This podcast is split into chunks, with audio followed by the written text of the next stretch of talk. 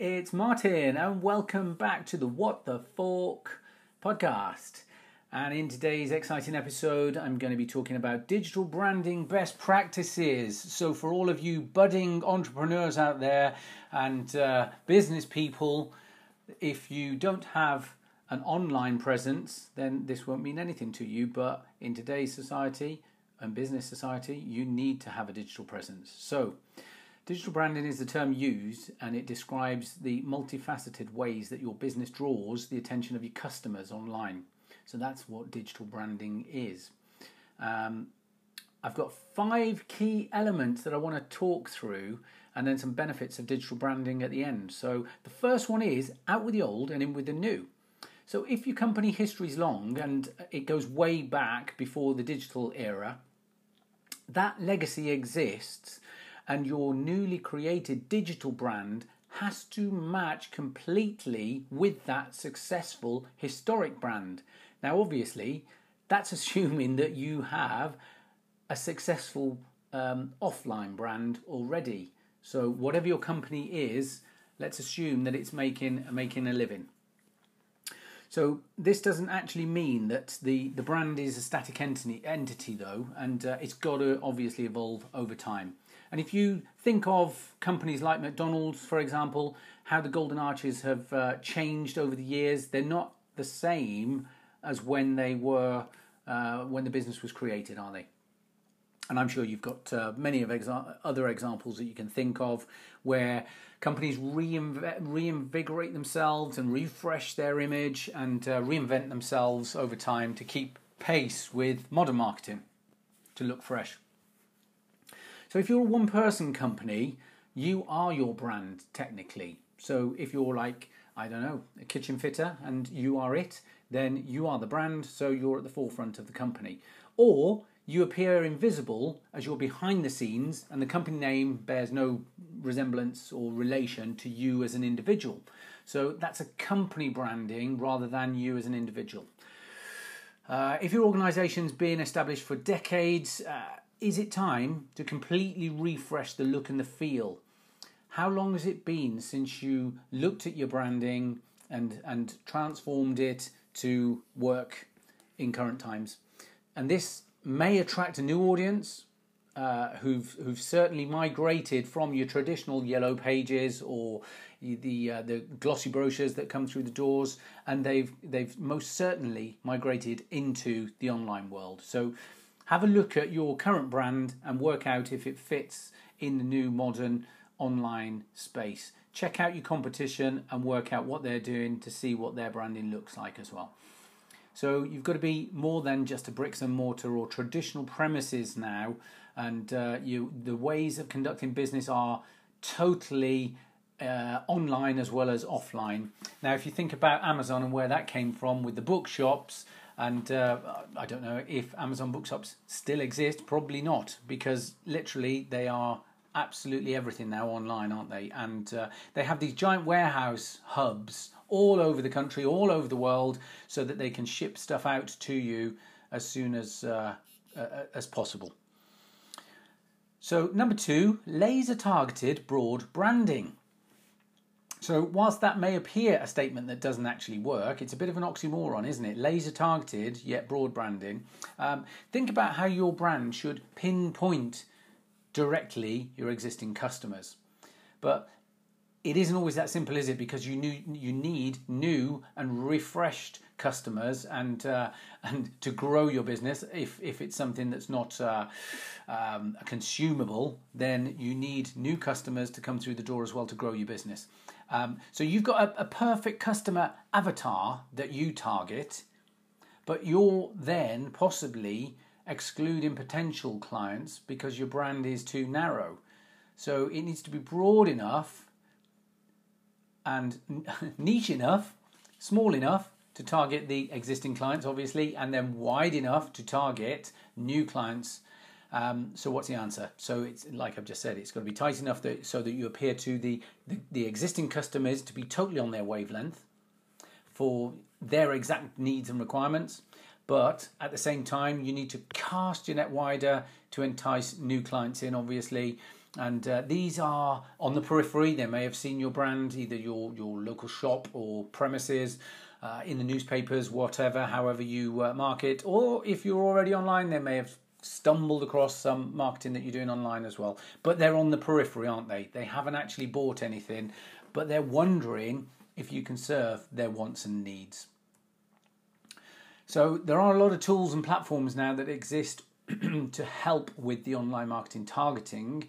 Uh, an example is Google Analytics, another one is HubSpot, and a third one is Salesforce. So if you go and check those out, they can really help with with your marketing and uh, targeting as well, and uh, online branding. So the question is, how's your brand going to stand out against the multitude of other organizations that are similar to you that promote what you have? How do you stand out? What's your USP? So check out your competition, like I've just mentioned. What are their company colors, their logo? How does it look? What's the feel? And is it contemporary? Is it is it classic or is it modern? So work out what your competitors are doing and then how do you look? What's your company colours? Are they modern and vibrant and attractive? And what's your logo? And do you want a new modern look and feel with your online branding? So, how you look needs to stick in the mind of your audience as soon as they see you, straight away. That immediate impact. And there's a suggestion that I'm not sure is rings true still, but we've got seven seconds to capture attention these days. Now, I've been going for a few minutes now, so I'm hoping that uh, I've got longer than that seven seconds of your attention. So I'm trying to retain attention, and if I've only got seven seconds, then I'll, I'll check what the opening sentence was to make sure that uh, it was ringing uh, bells for for my audience to uh, to attract them in and retain them as well. So uh, yeah, seven seconds to uh, capture attention, and that means first impressions really are critical, aren't they, in this world where we're full of distractions and a number of options as well. So the third thing I want to talk about is customers first, and we all know this is is absolutely critical. So whilst the ultimate aim is to sell stuff from your business to your customer, it's the customer experience that you need to major on. Focus on giving value in whatever format works best for your particular audience. So, what does value mean to you?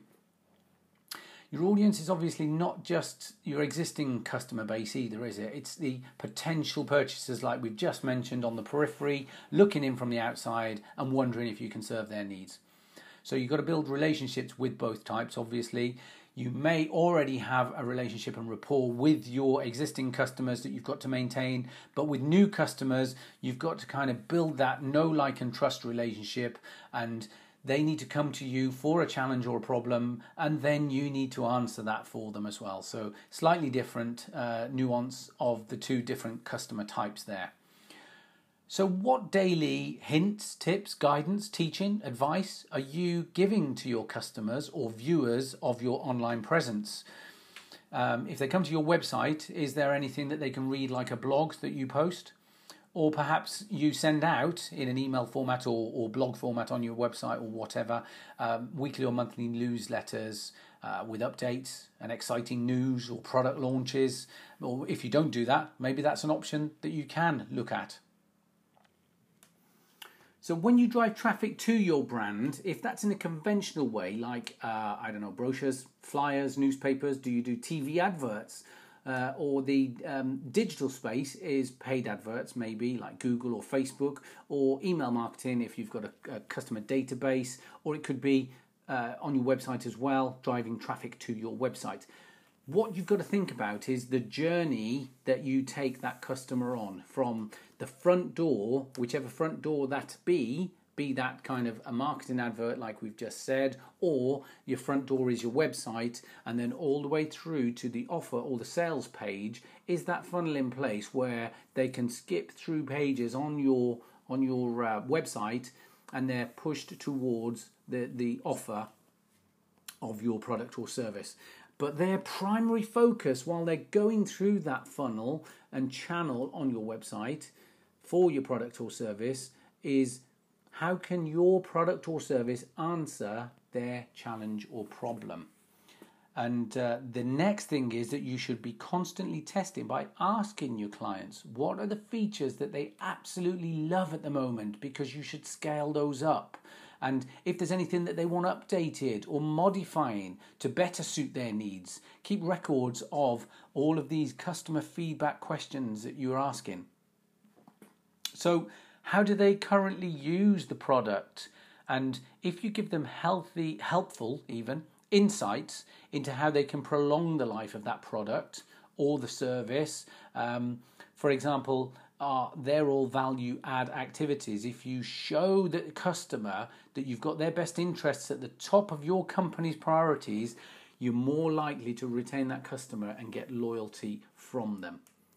So, number four is digital footprint. And is your website where you drive your audience to see your product offer or service?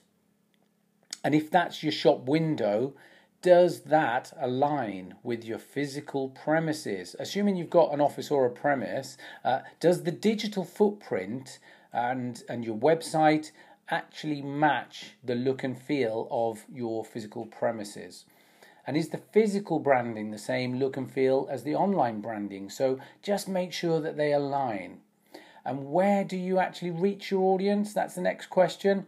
Well, the name digital branding gives it uh, gives it away here. It gives a clue, and uh, your footprint is uh, potentially across all of the social media channels like Facebook, LinkedIn, Instagram, YouTube, and Twitter. There are so many different places now where you can reach your audience online, and it's worth researching and ex- experimenting with various places as well and the format of the digital presence as well needs to be tailored to suit the audience demographic. So, what do I mean by that? Well, let's look at Instagram for example. Now, the audience on Instagram is considerably younger, isn't it, than the Facebook audience? So, my kids say to me that um, Insta's the place to be now. They're 11 and 12 and uh, nearly 12 and 13. Cool kids, and uh, they say to me, you know, I use Facebook and they say, yeah, that that is is that is for uh, oldies like you. So what you've got to think about is is the target demographic based on the platform that uh, the the crowd uses, and likewise with LinkedIn as well. The LinkedIn crowd are historically like a I don't know an upmarket or a professional Facebook crowd. Sorry, Facebook, um, but typically, you know, the the LinkedIn platform was used as a CV or job hunting site. Now it's obviously used similarly to Facebook for social media marketing, etc. So um, it's I, I think the um, the articles I've read online all point to the fact that it is like a, a more upmarket Facebook advertising platform as well. So you, you're likely to attract a more professional crowd. So, moreover, the um, attention span of long writ- handwritten blogs won't always appeal to your target market either. I think what you've got to look at is what the demographic is and then which format works best for them. So, for me, I'm not a big reader, so I I do read blogs or I do read stuff online, but I would much prefer it in video format so I can I feel like I engage with the speaker if it's the speaker in front of me, and you gauge from them and their body language as well. Or I absolutely love podcasts or reading books via pod via um, Audible these days because it appeals to me much more and it keeps my attention a lot better. And so you've just got to look at what works for each platform, which is the most effective and efficient way to reach your de- target demographic. So, number five is consistency is key. Now, from the logo that you've got to the color scheme of your business and the language that you use and everything that you do, the marketing campaigns, how they look and feel should all be consistent, and the message in your marketing as well always your brand should remain consistent in an online and an offline marketing space, really. So, if you do blogs as well, the quantity of the blog posts that you put out, if you send out a newsletter fortnightly or you know an end of month uh, fire sale or something, um, make sure that they all give maximum value to your customers. And the other thing with consistency is that they need to be sent out on the same day of the week. So if you're going to send out a blog post link or post them to your website, uh, email marketing to your website, that says here's the latest blog post and here's the subject make it catchy and make sure that it's consistently on the same day of the week if you're only doing one a week let's say it's a monday every week and they look forward to seeing that link pop up in their inbox so that they can check out the latest uh, blog post. Newsletters, likewise, that could be just a once a month thing that you send out either via email or um, a link again to your website, depending on where you want to push them to. But make sure it's consistent. It may be that you're posting a blog daily and um, yeah, they can they can get those updates daily, but um, just make sure whatever it is that you do, make sure it's consistent so that they know when it's coming because a, a, scattered approach, a scattergun approach, doesn't look strategic. It doesn't look professional and, and planned out, and uh, potentially could turn your, your customers off, and potentially the the new clients as well. Okay, so finally, point number six is digital branding benefits, and I've got four things here that I think are um, key to benefits of the digital branding approach. The first one is online interaction. So, answering questions or engaging with your audience and customers online is absolutely instant these days. There's chatbots, there's um, your, staff, if you've got staff, can have uh, Messenger open so that they can instantly chat to potential customers or, or customers that have got a, a challenge with something that you've given them or delivery, I don't know, whatever it could be. Um, so they can answer instantly and have discussions and build relationships with those customers well. So, online interaction is absolutely critical with your digital footprint and digital branding. Uh, number two is slightly aligned with that as well. So, creating better connections. So, you talk about the customer benefits as well of that online interaction and, and better connections with your customers. But it could also be with your supply chain and everybody that's involved with your business. You can have better connections with all of them as well and instantly at your fingertips. So, when your client gets to know you and understand your brand and they're going to check in on news that you're sending out or onto your website, they're more likely to interact on blogs that you post as well if it's relevant to them and, and if they own a if you're b2b and uh, supply to businesses they're more likely to engage and get involved if you've got something of interest for them and you've built up a rapport with them as well now here's the exciting thing as well with this creating better connections if you're an online business then potentially you've got billions of daily users of the internet all over the globe. And if you think about that, that's just incredible. Unless your market is very kind of local focused, and if it's a local company, then uh, you might only be able to supply your service local to your local area, or you could be absolutely global online. And that's the beauty of creating better connections online. Number three, this is hilarious. You have the chance to go viral.